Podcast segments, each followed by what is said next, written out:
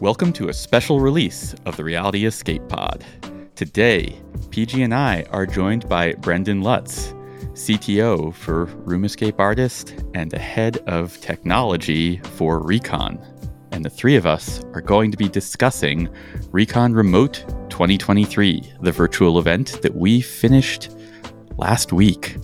You forgot his best title, which is The Hand of Recon. That is true. yeah, we've really got to work on shortening these titles down to maybe just a few letters at this point. Uh, that's why we got CTO. Yeah. for those unfamiliar, Brendan has been doing all of our tech builds for years, really since 2019. And around 2019, we had played a game with a reporter for Vox named Rachel Sugar, who was doing a piece on escape rooms, and she brought a photographer with her to shoot us playing this game for the piece. And the photographer took this incredible photo of Brendan's hand manipulating a prop in an escape room. And that became his profile picture. So, thus, the hand of Recon. That plus, he also built everything for 2020, 2021, and 2023 from a tech standpoint. Yeah, and that has been my avatar now for years in in the Recon Discord. And I actually, when I came on camera in one of the bars, people were actually surprised what I looked like and only recognized me by my hand. So that's a thing. I love the story behind the avatars. I also only just recently realized that Lisa's avatar in the Discord is the Recon logo plus a pink bow tie, and that's why she wears the bows in all of like her official, I don't know, ending talks. Yeah, and that is a story that dates back to the old escape room Slack that Errol had created back in the day. When Lisa joined, we both ended up with RIA logo avatars in there, and Teresa Piazza also works on a lot of room escape artist stuff. She's going to be doing more with the podcast soon she decided that we needed to differentiate our avatars and put a little pink bow onto Lisa's. And then I felt a little left out. And so she gave me a little gold bow tie. because originally, I think you guys shared one account as married couples do. This is such a foreign concept to me, but I guess if you're married, this is a very typical thing. that was a thing. That, that that definitely was a thing anyway, we should talk about Recon Remote 23 because that's what's in the title. Woohoo! I'm so excited to revisit again because every day I go to the Discord and I open it up and I'm like, is there more chat? Is there anything going on?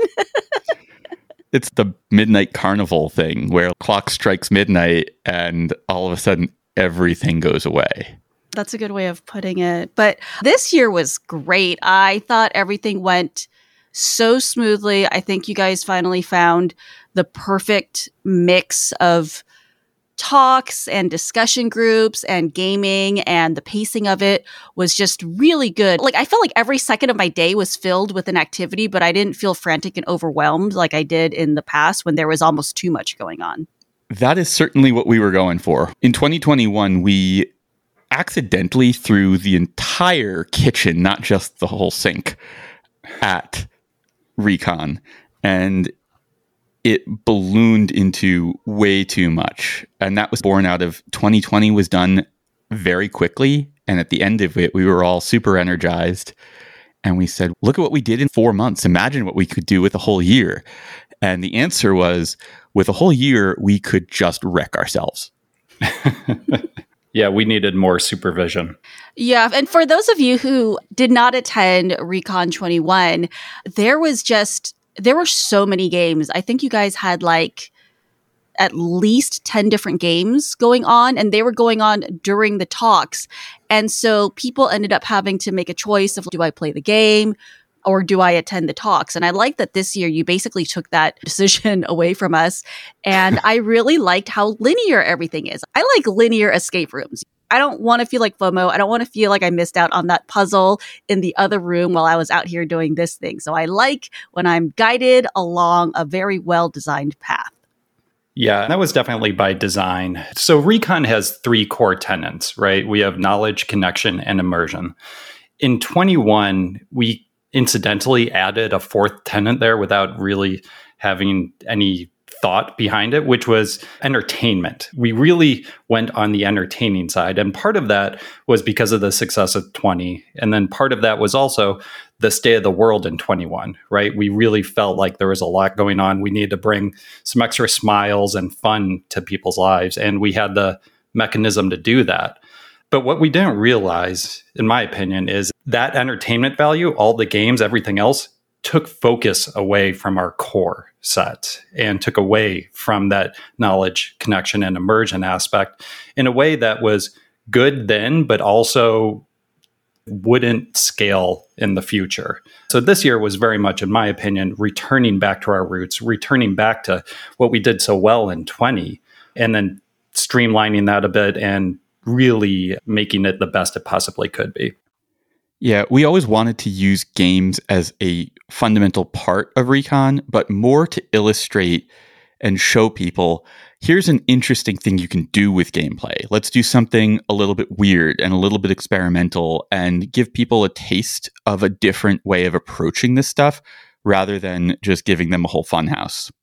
Yeah, and I like that the game was not even running during the convention. So that way, the person running it, Mark Larson, who designed the game and ran all of them, could participate, and everybody who wanted to play the game could also participate in the convention. And having them played beforehand, I think was good because it got you a little bit hyped for it and it gave people a little bit of, I don't know, like inside jokes stemming from the game, which I thought was really fun. And then you guys also created a whole other line of merch stemming from the game, which I thought was also a pretty smart move.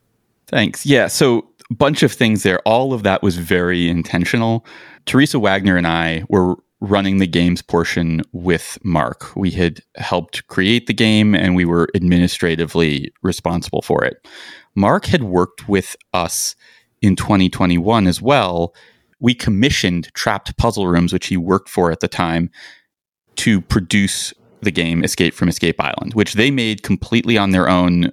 We didn't have anything to do with it other than testing it at the end before launch and saying, wow, this is great. Mark, no longer working for Trapped, we decided to scoop him up and work with him directly.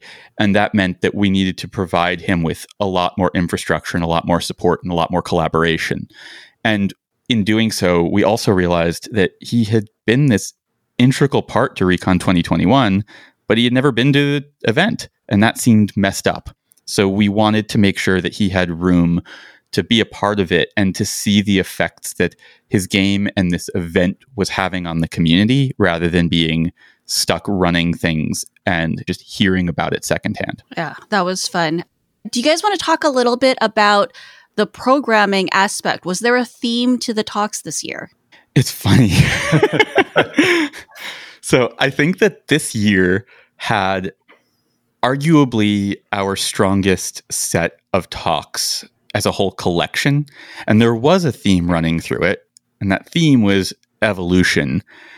It turns out that we never really communicated that especially clearly. And when I say we in the programming team, we didn't tell everyone on the recon team.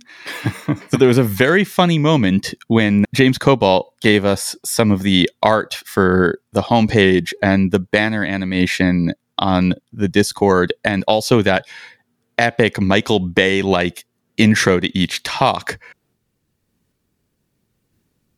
I think Brendan, I think you were the one who turned to me and you're like, is is what's with all the DNA? Is is is there a theme this year?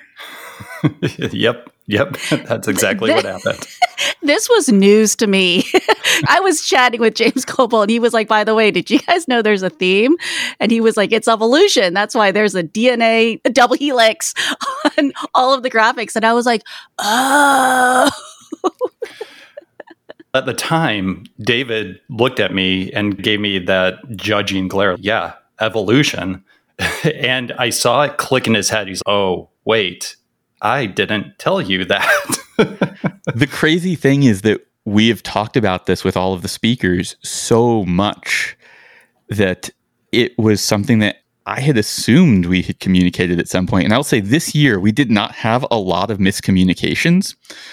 And in the grand scheme of things, this was not the worst one because the people who needed to know knew.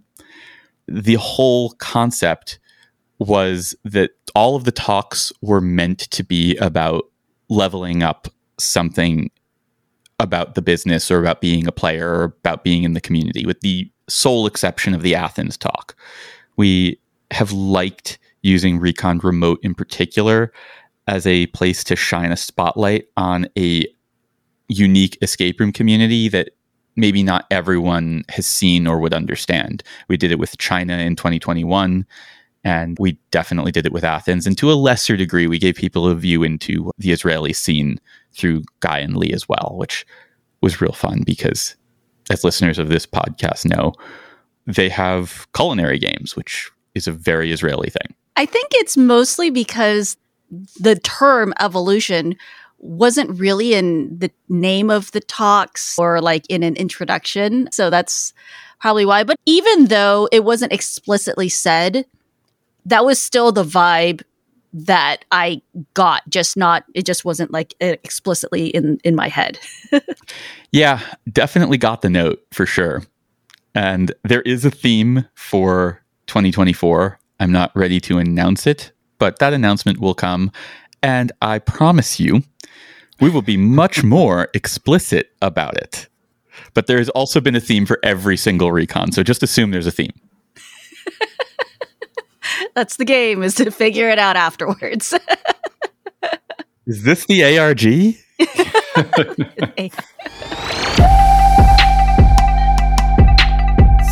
the talks were all really interesting. Even the financial talk. What do you mean, even the financial talk? Especially the financial talk.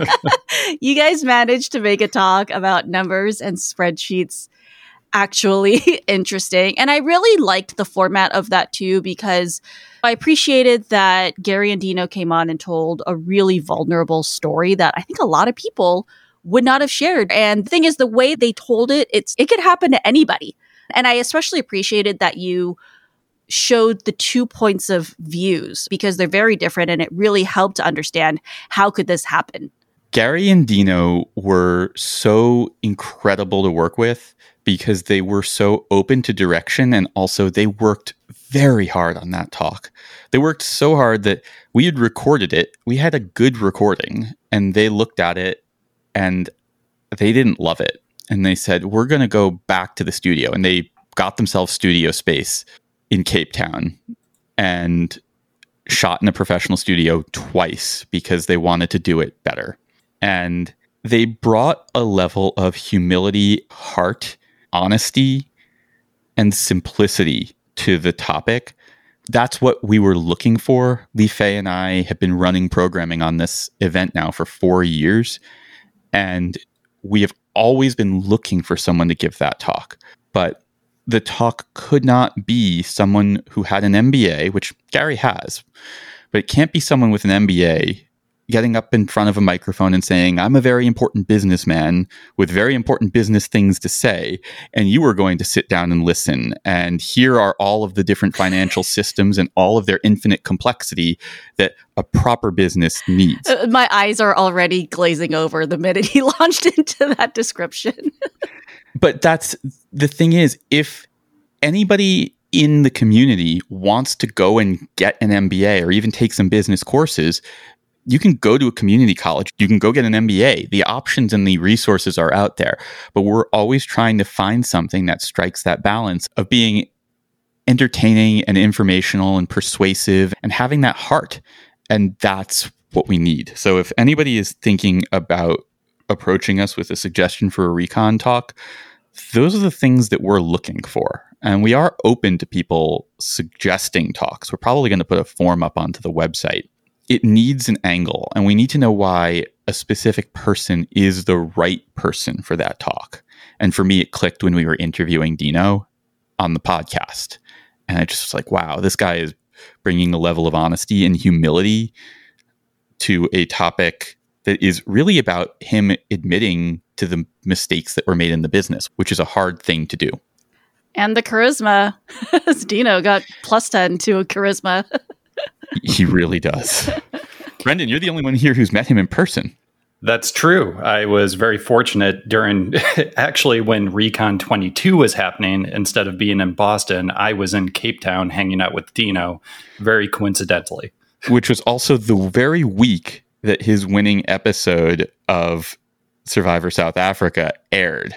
Yeah. And he obviously knew it at that point, but it hadn't aired yet when we were hanging out. And he was being very coy about every reference to it. And at one point, I just said congratulations to him about Survivor. And he, knowing now that he won, I could see where he almost let the cat out of the bag unintentionally there. And then realized I was just saying, oh, good job on being on the show. That was it. So it was a fun little pullback.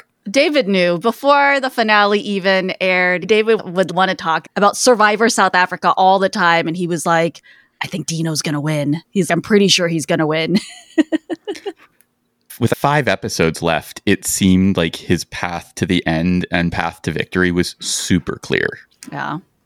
So I think the talk that I got the most out of was the social media talk, just because that applies to just about any industry. And it's something I think everybody is desperate for advice on. I watched the talk before the day of recon just because I watched all the talks. And I think I went and posted something immediately after watching that talk because it shames you into doing it, which is good. I think more people need accountability for doing these things. And you have to realize I think having a good social media account is almost as crucial for your business these days as having a basic website.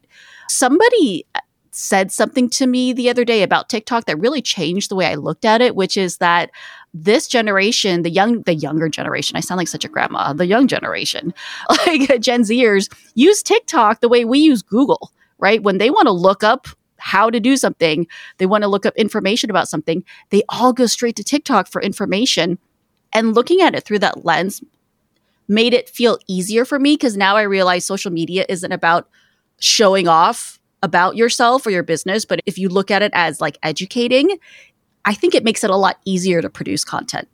So, Brendan and I were there when this recorded, and we, I had been working with Brittany and Anna for a while on this talk, but it all came together when they recorded and they were amazing together, which was incredible because they had not met each other before we paired them up and said, Hi, unless you two significantly object, we are asking you to both do a thing together.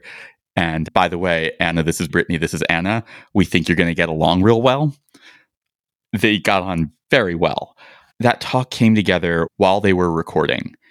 All of the talks that we have made at Recon over the last four years, I've always learned something from the speakers, but this was the talk where I just felt like I'm old. I was like, oh, I just learned so much, and now I have to figure out how to make it actionable. And this is not a part of the internet that like sings to my soul. So I know I have to figure it out. And I think once I start to figure it out, it will it will resonate with me more and I will be able to to find the joy that I like to find in content creation but I'm not there yet.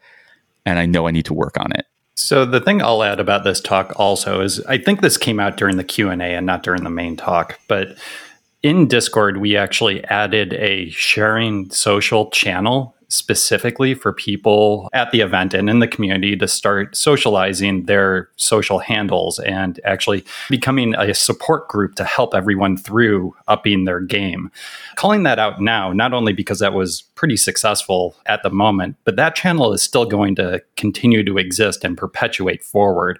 And I would encourage anyone who's listening to this and when they watch the talk, and this makes even more sense to them when the recordings are released here in a few more weeks later this fall to actually go in that channel and do this and call it out and ask for help and do all these things that we did during the live event.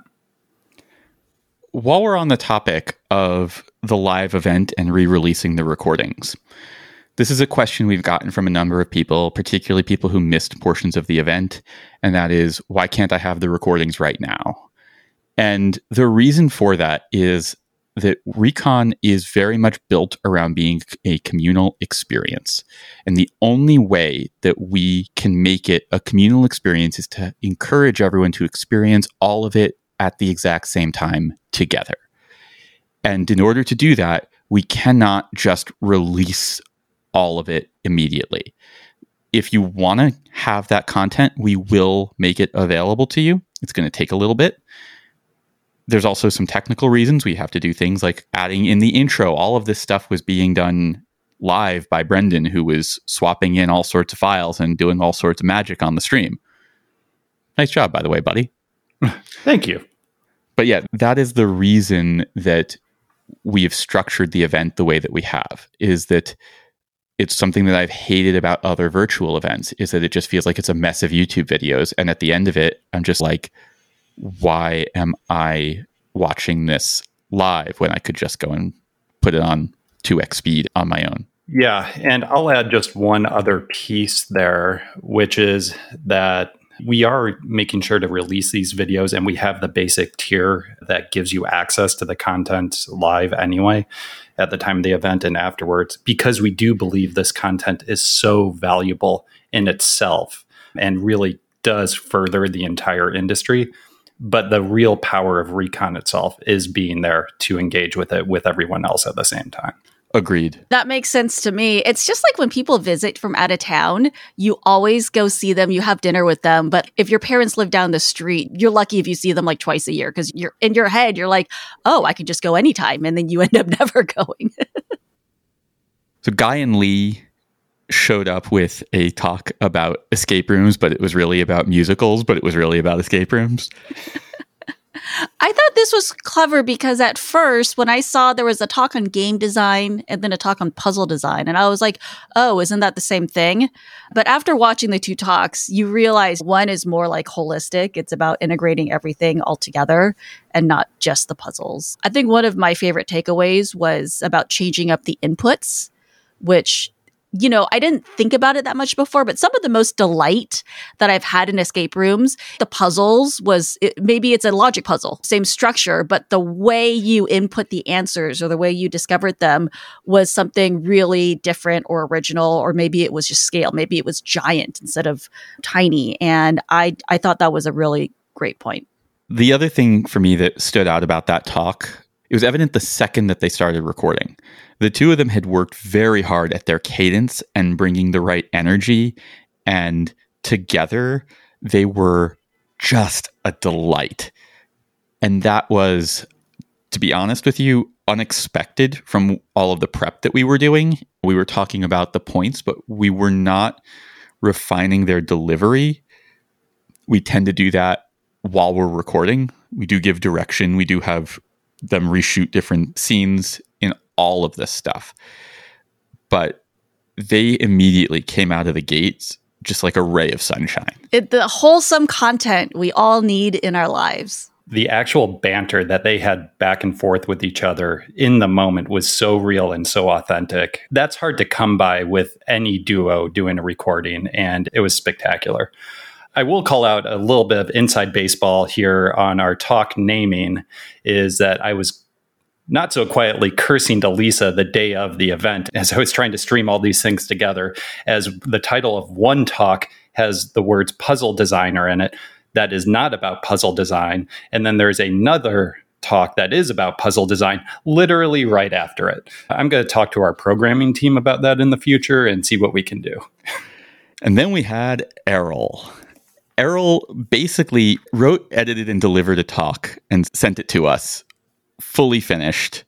I gave him a couple of notes, but mostly he just did that entire thing himself. And he gave a lot of hard messages incredibly well. I feel like, and I've said this to him, if I were to deliver the same talk, I would sound like the biggest jerk. But he manages to pull it off.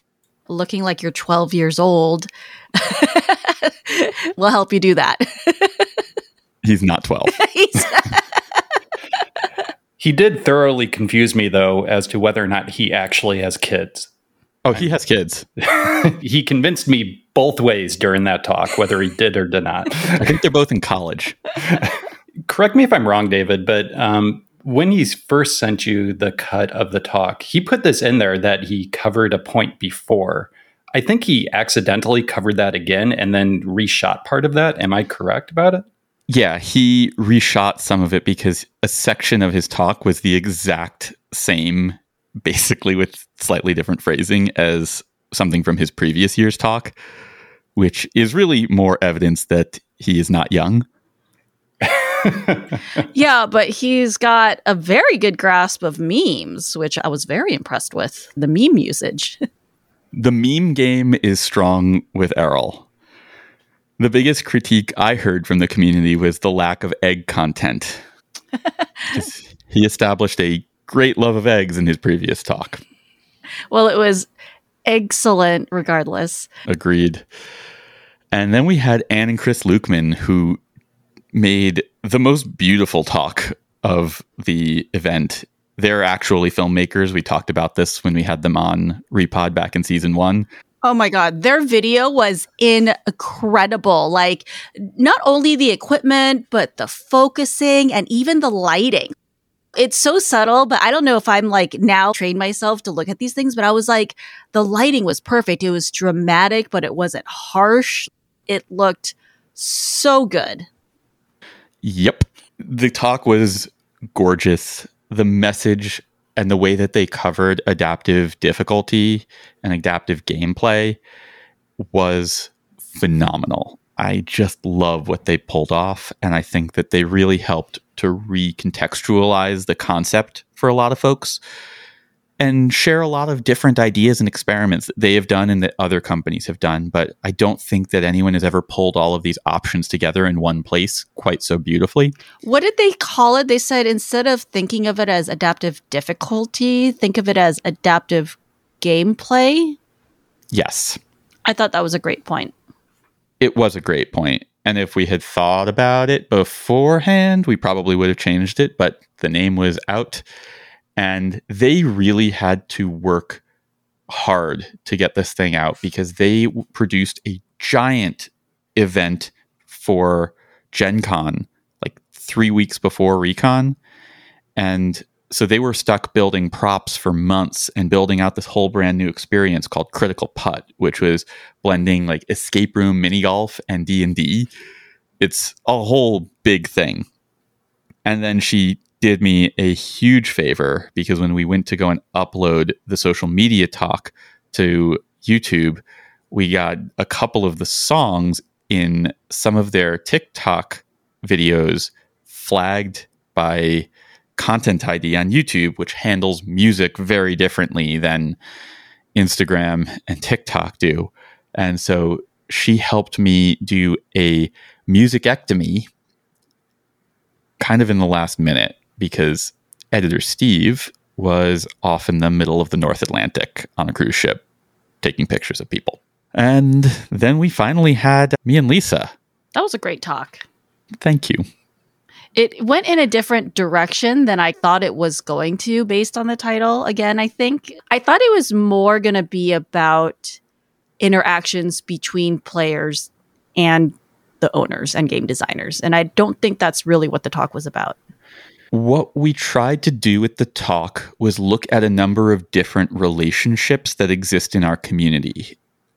And we didn't call it out as explicitly, but we looked at the way that owners interact with each other. We looked at the way that players and owners interact with each other. And we looked at the way that players interact with each other.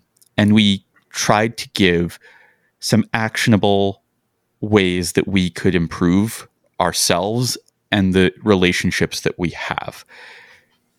And there were a thousand ways to write that talk that were super condescending.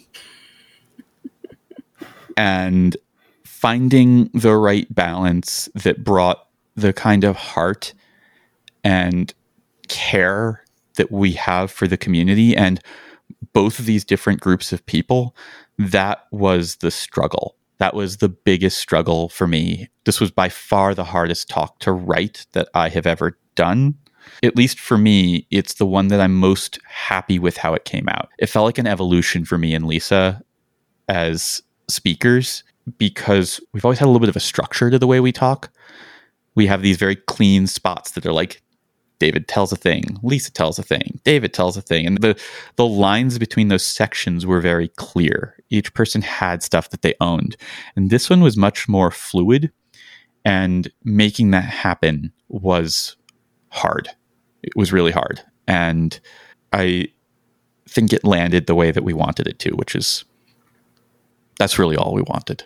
This is definitely one of those videos that, yes, you had to watch this live because the community chat was en fuego. It was so funny. And the chat that was going on while everybody is collectively watching your talks together made the whole experience so much better. So, like, if you were there and you were in the chats, you'll understand, hopefully, why they are so insistent on everybody watching these videos collectively as a group. Because I think my highlight of the convention was hearing everybody proclaim that they could probably sculpt David Spira. And if you were there, then you know what I was talking about.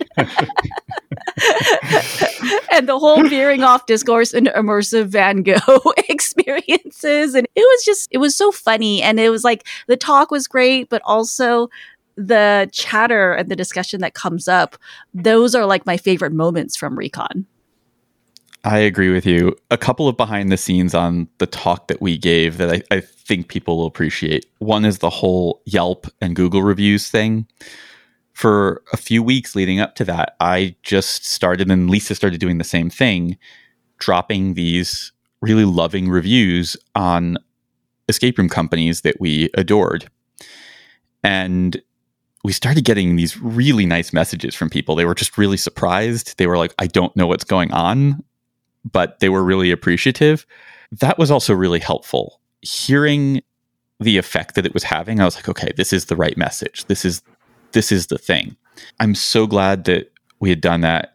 Now that we're almost done recovering and wrapping up 23, I want to get back to doing that, leaving more reviews on Yelp and Google reviews for companies that I love. And I strongly encourage everyone to do this, in addition to Morty and wherever else you like to that use that's actually useful to you. Yeah. So this was one of the points of David's talk. If you missed it or if you weren't there, it was just about one of the ways to support the owners is by leaving reviews everywhere. And I can tell you that having a podcast where we also really rely on reviews to help get us listens, we love getting reviews from our listeners. This is nourishment for the soul and it's really motivation to help keep you creating content. Creating itself is a joy and knowing people enjoy it though is something next level. And hearing like a wonderful review goes so far in inspiring you and it's easy. It doesn't cost you any money and I'll tell you guys that every time there's a review left for us on Apple Podcasts, David will screenshot it and send it to the whole group, and we all ooh and ah over it. So it really makes our day. Yeah, this is a thing that I really think gets lost is that when you re- leave these reviews for people and their work, it has a couple of different effects. One is that it's a tangible business asset for them. They have this thing on the internet. It's social proof. It's telling people, go here. This is really good. But also, as a creator who is constantly hearing or seeing the things that aren't exactly the things you love in your own work, when people acknowledge what they do love about your work, it is so helpful.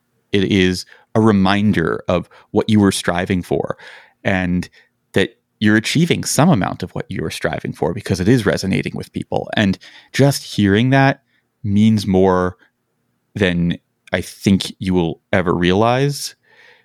And also, it means a lot more frequently than the criticism will because everybody hyperfixates on the criticism.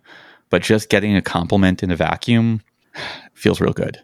The other little behind the scenes thing very quickly is that Lisa and I didn't want to manipulate the camera when we were shooting. and so we instead stuff three pillows underneath Lisa so that she gets up to approximately my height. And so as we were recording, there was this constant like choreography of me getting up and then Lisa coming in with her giant stack of pillows and sitting down on them. And then we would swap spots. And we shot that talk with very few cuts. basically just when we got up. And that last 12 minute rant of mine, completely uncut. It was just one take. I was on fire and we are just like, that's it, we're done. I have never been that on fire delivering a talk, especially to a camera in my life. It felt amazing. Yeah, David asked after that shot, how was it? I'm like, no notes. We're good. I never hear no notes. I never hear no notes. You guys had great energy. I'll give one other little anecdote about that talk, which I found interesting. I'm sure others will. Is that David writes his talks, or at least outlines them months in advance, and works to figure out all the nuances all along the way. This talk, I know that he had outlined for a long time ahead, but as he saw the other talks coming in and the recordings, a lot of the things that he actually wanted to cover were already being covered by other folks. So he had to almost rewrite the entire talk in the span of only a few days, I believe. And he basically went into his cave and emerged with this masterpiece and proclaimed it to be the best thing he's ever written. And damn it, I think he was right. And it really performed. I'm also the best at humility. it was pretty good because I'll tell you guys, David had been telling me for weeks that this was the best talk he'd ever written. so I'm I'm glad to see that it lived up to the hype. I never hype up my talks. This is the first time where I was just like, I I did this. I, I did the thing. I'm always proud of the talk that we make and that we deliver. And I, I love each talk that we have put out. But this was the first time where I really felt like I had truly gotten where I wanted it to be. And it was so hard to do, which made it feel that much more rewarding. Yeah, and I attribute that to all of the other speakers really stepping up and getting so many other messages out there that you were unchained in a lot of ways to actually go out there and speak from the heart on a number of different points. I think you're right. I also think credit to all of the speakers I would say the last two years in particular, we've always had really good speakers at Recon. The talks have always been good, but there's been, I would say, there was always been a little bit more fluctuation in the level of quality. This last two sets that we have had, we've been getting really close to this like very tight band of quality that I think is really high. And that's what we're going for. And Li Fei and I have been learning so much about how to direct people and the more successes that we're having, the more trust the speakers are putting in us and the more confident we are in giving them advice. And we're in this kind of virtuous cycle right now as talk producers that feels really strong. And I'm spending a lot of time learning how directors work and how to do script editing. And I'm, I'm really trying to refine a few different skill sets to be a better support person.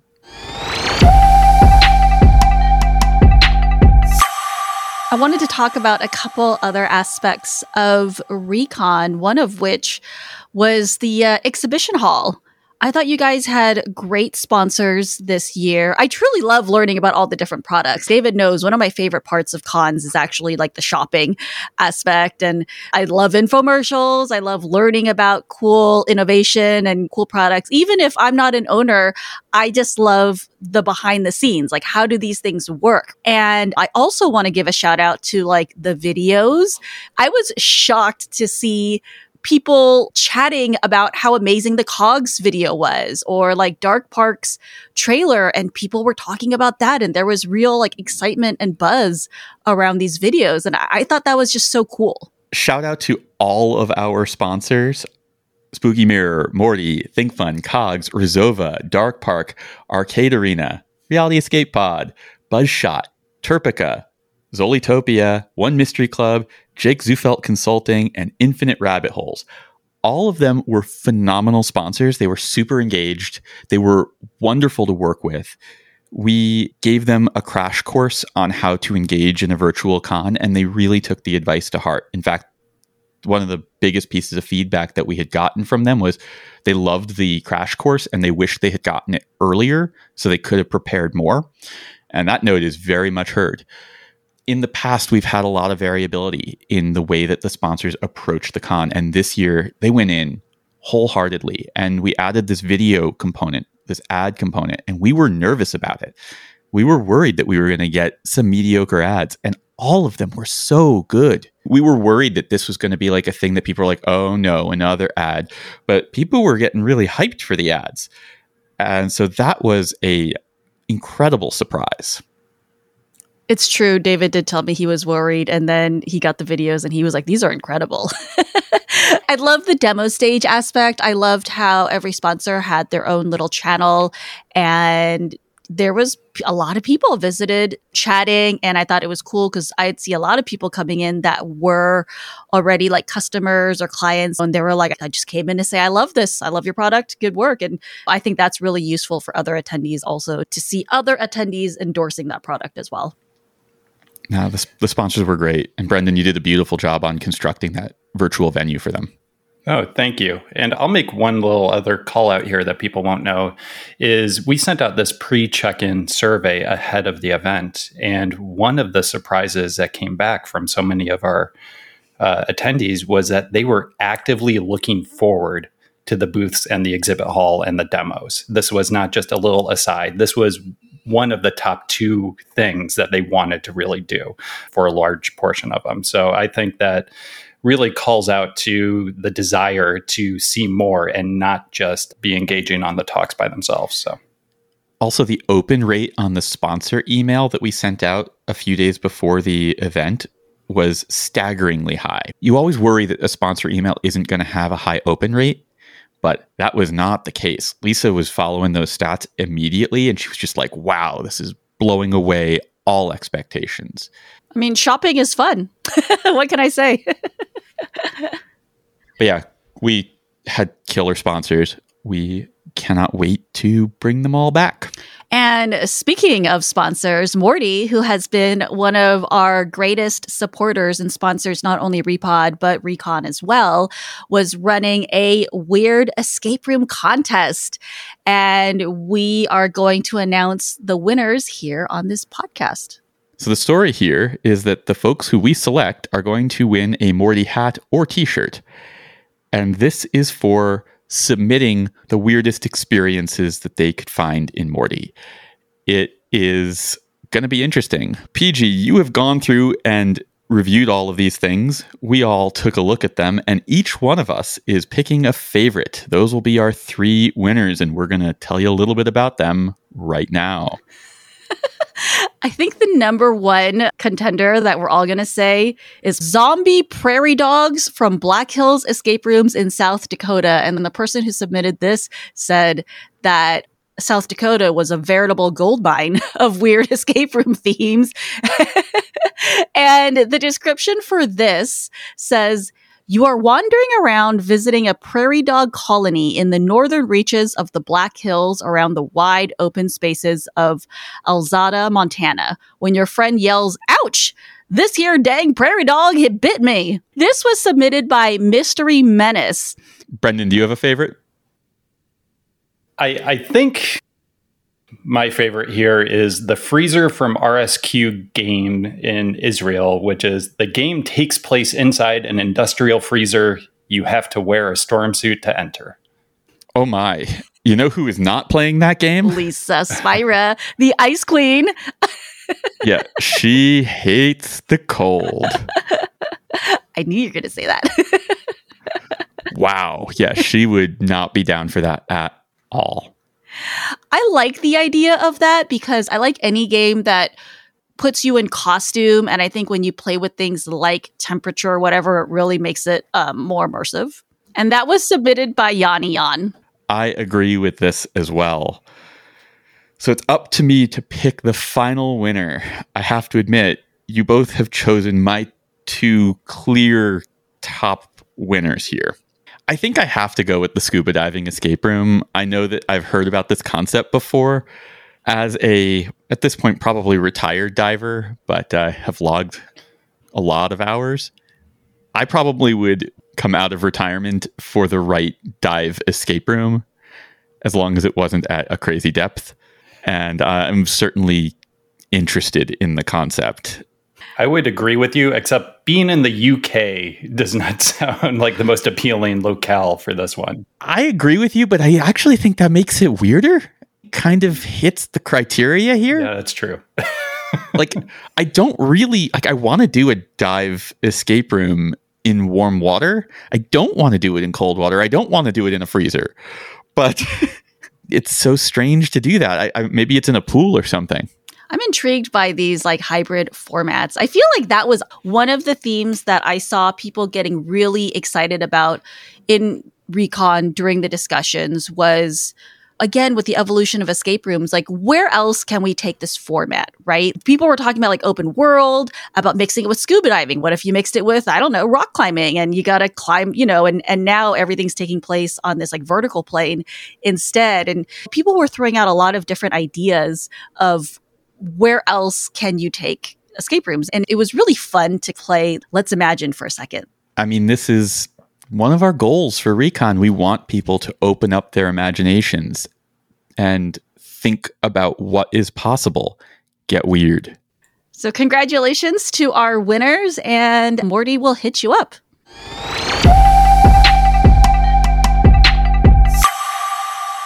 So another thing we want to call out is the Pro Day which was the first day of the event.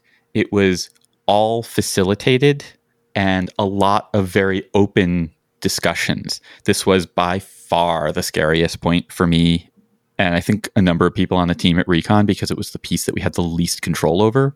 But we knew that we have a wonderful audience. And so we kind of put ourselves in their hands and tried to provide the right tools through Discord and through training facilitators to take this where it needed to go. And I felt to me from the conversations I was in and the stuff I heard about it, sounded like people really delivered. Everyone really came together around these things. Yeah. One of the facilitators that I talked to told me that their highlight from Recon was having an owner pull out their notebook and literally flipping through pages and pages of notes that they had taken through the discussions, through the talk. And they told me it was really gratifying to see how much information these owners were getting out of Recon and how excited they were to go home and put a lot of these things into play. There was one session that I added to the schedule in the last minute called Business Assets, which was a mediocre name but we had good turnout to it. And it was inspired by the Cool Tools podcast that Kevin Kelly, the original founder of Wired Magazine, hosts that I got to go on a few months back. And the show is basically just about people sharing the tools that they use to make their work better or their hobby better. And that was what we did. We had a conversation. We started off with people talking about what is something that they're struggling with, that they would like more tools or would like help with. And everyone in the room took a stab at suggesting one. I was frantically facilitating and logging all of this at the same time. And then we opened up the discussion where we started asking people if they had tools or things that, that, they're using that fix some of the problems that people were calling out. We had a wonderful conversation. And then I also revealed to everyone that this whole session was a giant hack on my part where I used it to get the recon audience to tell me what they're struggling with and what are some things that they are looking to improve upon. And so now I have this big list that we can use to fuel room escape artist content and recon content. And I very much intend to use it. Anything jump out at you? The thing that jumped out to me the most was the diversity of problems. That was the thing that I was a little bit nervous about going in I was worried that everyone was going to have the same few problems and that everyone would, you know, put their hands in their pockets and look at the floor and say, well, I guess we all have the same problems. I don't know how to help you because I didn't know how to help me. But it turned out that a lot of people had really different struggles, which I think is really indicative of where escape rooms have been at from day one, which is that people have so many different skill sets and they show up with so many different areas of expertise so that the gaps are really different from business to business. It meant that people were able to give a lot of really good advice to one another. And it made for a much stronger session than I could have imagined.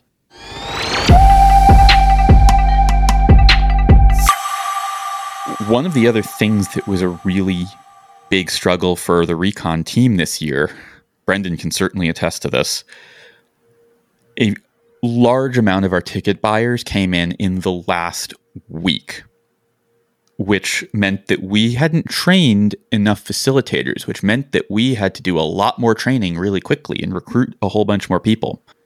We did sell out. We sold out of pro and champion tickets legitimately. We hit the cap of what we felt we could comfortably and realistically support well, which we have a rule on the team. We don't exceed the number of people that we can support well. We don't do it on the tours, we don't do it at virtual recon, and we don't do it in person recon. So when the tickets sell out, they are gone. But I will say a huge thank you to everyone who bought a ticket, but an especially big thank you to everyone who bought early. Buying early helps our small team be able to predict what we need. And that is so helpful. I'm not telling you you have to do it, but I am for those of you who are listening, who are wondering, who are thinking about your relationship with Recon in the future, please buy early if you can. We do run out of tickets. We had people who wanted them and couldn't get them, but also it helps us so much to be able to predict more accurately who's coming and what we need to support them because we really do work around that. Do you think it'll help to do a different pricing structure, like, you know, early bird pricing?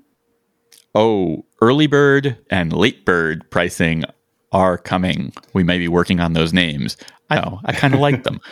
But those are going to be a thing. We're going to be trying to incentivize earlier ticket purchasing. And because we really do need that, it helps us so much. And also, this is just kind of a general observation. Like, if you can buy your tickets to escape rooms a little bit earlier, it's really helpful to the companies. They can predict what their staffing needs are going to be. If you can buy tickets to events a little bit earlier, I know some people are always in a little bit of chaos and that's where they like to live. And I respect that. But I have a deep appreciation now for how helpful it is to know in advance what capacities are going to be and what demand is going to look like. Because running the business especially a ticketed business, pretty hard. So I have a prediction actually for our future recon remotes, but also all recons in general. I predict that we are going to be selling out much earlier than we have in previous cycles. Because I don't know about you, David and Peih-Gee, but I found myself running into a lot of skeptics after the event who really didn't believe that a online convention could be good or worth attending in any regard. And many of them initially said, like, look, we wanted to do it to support and see what was going on, but really that was the extent of it. And they were floored by how much they got out of it and how much they actually enjoyed it. I don't think that we're going to be sitting on tickets going into the final weeks of an event going forward. If you want them, you better get them early. Otherwise, like you're going to miss out. I think you're right. I heard a lot of the same things. And to be honest with you, every single year for four years of Recon, I have heard people say, Gosh, I didn't think this was going to be good, but wow, it was really good. I don't know how long we are going to remain underdogs in this until people put a little bit of faith in us as an organization. But we don't have any real misses here you got a lot of new attendees this year also. So people that are not already subscribed to the everything REA, you know, you had people that maybe were new to REA or new to what we do and so I think since this event was a success, you'll be having more people in person.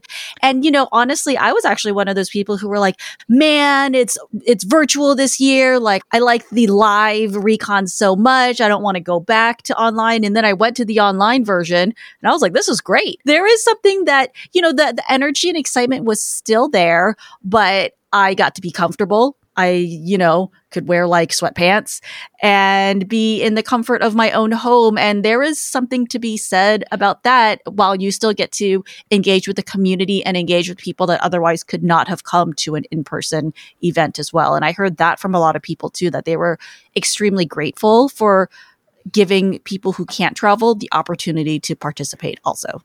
I mean, we feel very strongly about making recon accessible in that way.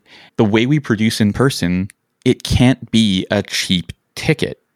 the way that you get the level of quality that we're striving for, it takes a lot of time, it takes a lot of money, it takes a lot of people. We are doing our very best to compensate as many people involved in this as we can, as well as we possibly can. And that is a very hard thing to do.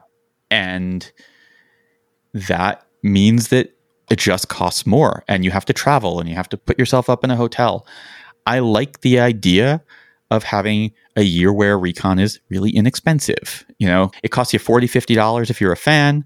It costs you around $100 if you're a pro.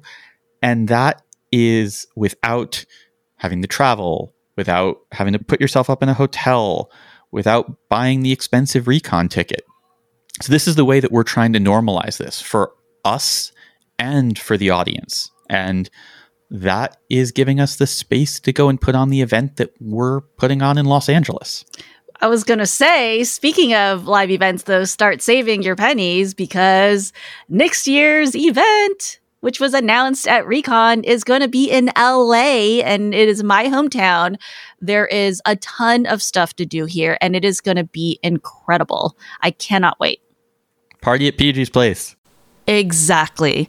I'll curate a whole list of all the cool stuff to do in LA. So tickets are available now. You can go to realityescapecon.com to get the tickets.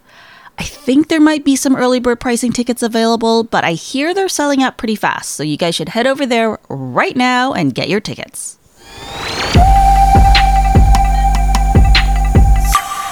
So we had a game, Shop of Theseus. Mark Larson made it. I've been getting a lot of messages of love from it. I know Mark has had a blast running it for people. We built this around a pretty like heady subject of kind of exploring the deep end of Greek mythology, or at least at least wading a little bit out of the shallow waters, which was an interesting experience. We definitely learned a lot about designing a game around this. One of the things that I didn't realize is that not everyone knows who Theseus and Sisyphus are, which were key points to this game. So that was a thing that we definitely iterated on the way that the game plays to support that. It was really fun just making an unusual game with an unusual structure that is poking at and exploring the oddness of the escape room lobby. That is the kind of thing that you can only do if you are making a game for a very specific audience of people who are fans or creators in this space. Like you could not give this game to just anyone and have it make any sense. In case you missed this game or you didn't get a chance to play it, before this game goes into retirement, we are going to run it one more time on Repod and you will get to play along. We are going to have some special guests come on to do a playthrough of this game live. The Recon team has been incredible. We've really been professionalizing in the last two years. And so I just wanted to say a quick round of shout outs to everybody who isn't on here and who already kind of called out significantly.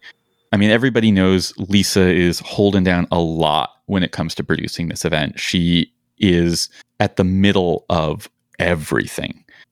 Cindy Saywitz if you have ever emailed with Recon or you're a speaker or a sponsor, you've been messaging with her. She holds down our inbox. She wrangles contracts. She answers the same question a thousand times. She is uh, just amazing. And I don't know what we would do without her. Teresa Wagner managed the entire game production, and she also did all of the graphic work for the game she also did a lot of other random graphic work for the team throughout. But like the vector art that she did for the Shop of Theseus swag is phenomenal. And she's so fast at it. I've talked endlessly about Lee Fei Lo and all of the wonderful things that we've been able to achieve as program coordinators together. She also is a volunteer coordinator for virtual and it's a big job and she does it with this calm grace and love. It's a pleasure to watch her work and do all of the magic. Plus, she's in Sydney, Australia, and so she just doesn't sleep during recon. I do not know how she functions. Richard Burns stepped up and really helped us figure out how to make birds of a feather so much better. And we greatly improved the model for facilitated discussions because of what he was bringing. And we've got more ideas and more iteration on that to come next year. But he really helped zero in on what was wrong in the past. And we're working to make this stuff better. Heather Burns has been doing our social media marketing and all of our marketing coordination, and it's a tall order because, as we alluded to earlier, it's not our strong suit. And she has been pulling us out of the dark ages. And I feel like over the next year, we're going to continue to make some really positive strides in that realm. And then Kate Wastel. Kate is going to be the event manager for Recon 2024. She is taking a lot of pressure off of Lisa and so many other people on the team as she guides this event into what it needs to become. And she has brought a lot of skills, a lot of organization, and a lot of spreadsheeting that has leveled up our operations in some profound ways. She is making so much of that magic happen. This was a very big group effort. If you liked what you were seeing at Recon, keep supporting it by keep coming back. It only exists because the audience is there. That's that's what this whole team is there serving. I also want to give a shout out to any of the volunteers from LA, including me, who reconned through not only a hurricane, but also an earthquake, which happened while I was facilitating a discussion group. So I want to thank everyone in LA for staying through all of these crazy natural disasters we're going through. Oh, I saw it. It happened live. Tara was running the demo stage when it happened. that was one of my oddly favorite moments may not be the right way to put it but it was a amusing uh, moment um, after the fact it was and for what it's worth we do a lot of disaster planning for a lot of different things whenever we're running any event, recon, a tour, anything. We have plans on top of plans. We have A, B, C, and D options for all manner of different things that can go wrong. So when we knew a storm was coming, Friday night before the event started, we sat down, we looked at all of the data, we looked at where all the personnel was and all the things that might need support or might fail. And we had backup plans for absolutely every single one of them. Yeah, David was tracking this better than I was because I did not even know a storm was coming until I got an alert from my internet company saying, you might lose service. And that's when I had to like message you like, um, I might lose service while I'm hosting the Q&As. And David was like, we've already been tracked. It's fine. We've, we've got contingency plans. yep we've been through hurricanes on our tours, we've been through pandemics on our tours. We are well versed in dealing with the nonsense of life. Well, I am so excited for the next one. I cannot wait. Is it going to be in August again? Yes, the dates are August 18th and 19th, 2024 in Burbank, California a stone's throw away from Universal Studios. It's literally walking distance. You can walk out of the hotel and onto the city walk, right? You should walk. It's a very nice walk. Bring your sunscreen. Is this Saturday, Sunday again, or are you going Sunday, Monday? This is a Sunday, Monday. Oh, thank you. A lot of owners are thanking you from their hearts right now. we are trying. There's a lot of different things that we're balancing on date selection. So, what was everyone's favorite moment at Recon 23? Well, I already mentioned it, which was everybody saying that they couldn't sculpt Michelangelo's David, but they could probably sculpt David Spira. You know, my answer is the same every year. My favorite part of Recon is always the bars. It's always the after parties. It's always staying up until it's way too late, drinking, talking shop with other escape room enthusiasts, with escape room owners, and just really diving into these discussions. And these are great. I know so many people who were absolutely starstruck that they were in the same chat rooms as presenters, as speakers, as creators of like really famous escape rooms, and everyone's just here mingling. And to me, this is just the best part of Recon. I love that too. Brendan, do you have a favorite? My favorite actually came at the very beginning of Pro Day, right after we opened the gates essentially and allowed people starting to check in. We did a navigating recon orientation session, which we've done in the past. But this year we were able to use Discord Stages, which has essentially an unlimited headcount cap to it un- instead of just a couple of dozen folks. It's basically like Discord took all of the best features of Clubhouse and integrated into their product and then probably made it a little bit better by adding video. Exactly. So we had Andrew Reynolds on stage and we were getting ready to go live. And then all of the sudden, it went from 10 people in there to 20 to 50 and we got up to in the mid 80s and just watching andrew's face as he was watching the people stream in he's a pro. He's great. He's a teacher. He was able to take it in stride but it was just a wow moment that also just kicked started everything with a whole different type of energy. David what about you? I'm going to save mine for the end of the episode so, well, we bring this episode in for a close. I just also really want to say thank you to David and Lisa for organizing this event, putting this together, and creating probably one of the highlights of the year for me and for so many people. I really loved hearing that there were new people coming to this event. And I think that that your role here is not only about sharing knowledge about the escape room industry, but it's also about creating a community.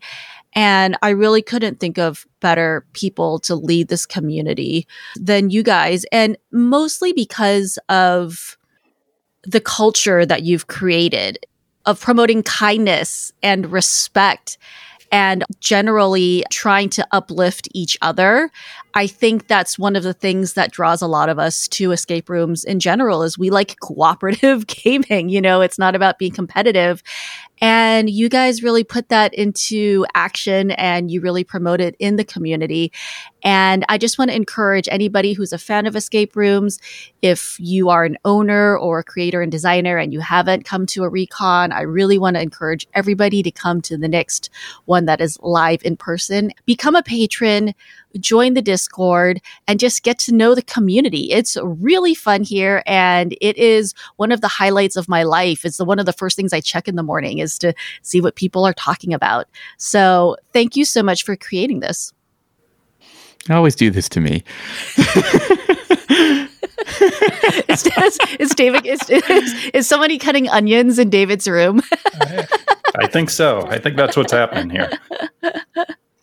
I'm like, I didn't get an opportunity to make David Spira cry this year. and if you guys weren't there in live recon in Boston, my one goal was to make David cry on stage. I ran around making everybody write like touching notes that I gave to David and Lisa later. And literally, this is what I told everybody was my goal is to make David cry on stage. So the more touching you can write your note, the better. I'm a softie. Let's just call this an episode. Thank you. Thank you guys so much for joining us in this episode. My favorite moment was during the finance talk in the chat. Watching Teresa Piazza, who historically has been too busy during Recon to participate in anything, and has this very like stoic, very project managery approach to everything. She just like was gushing over spreadsheets and over this talk and she was showing this soft side of her that like some of us on the team know is there, but a lot of people don't get to see. But it was coming out over spreadsheets and good fiscal management. And it was so funny. It was like she was doing a bit, but it was also very real and coming from her heart.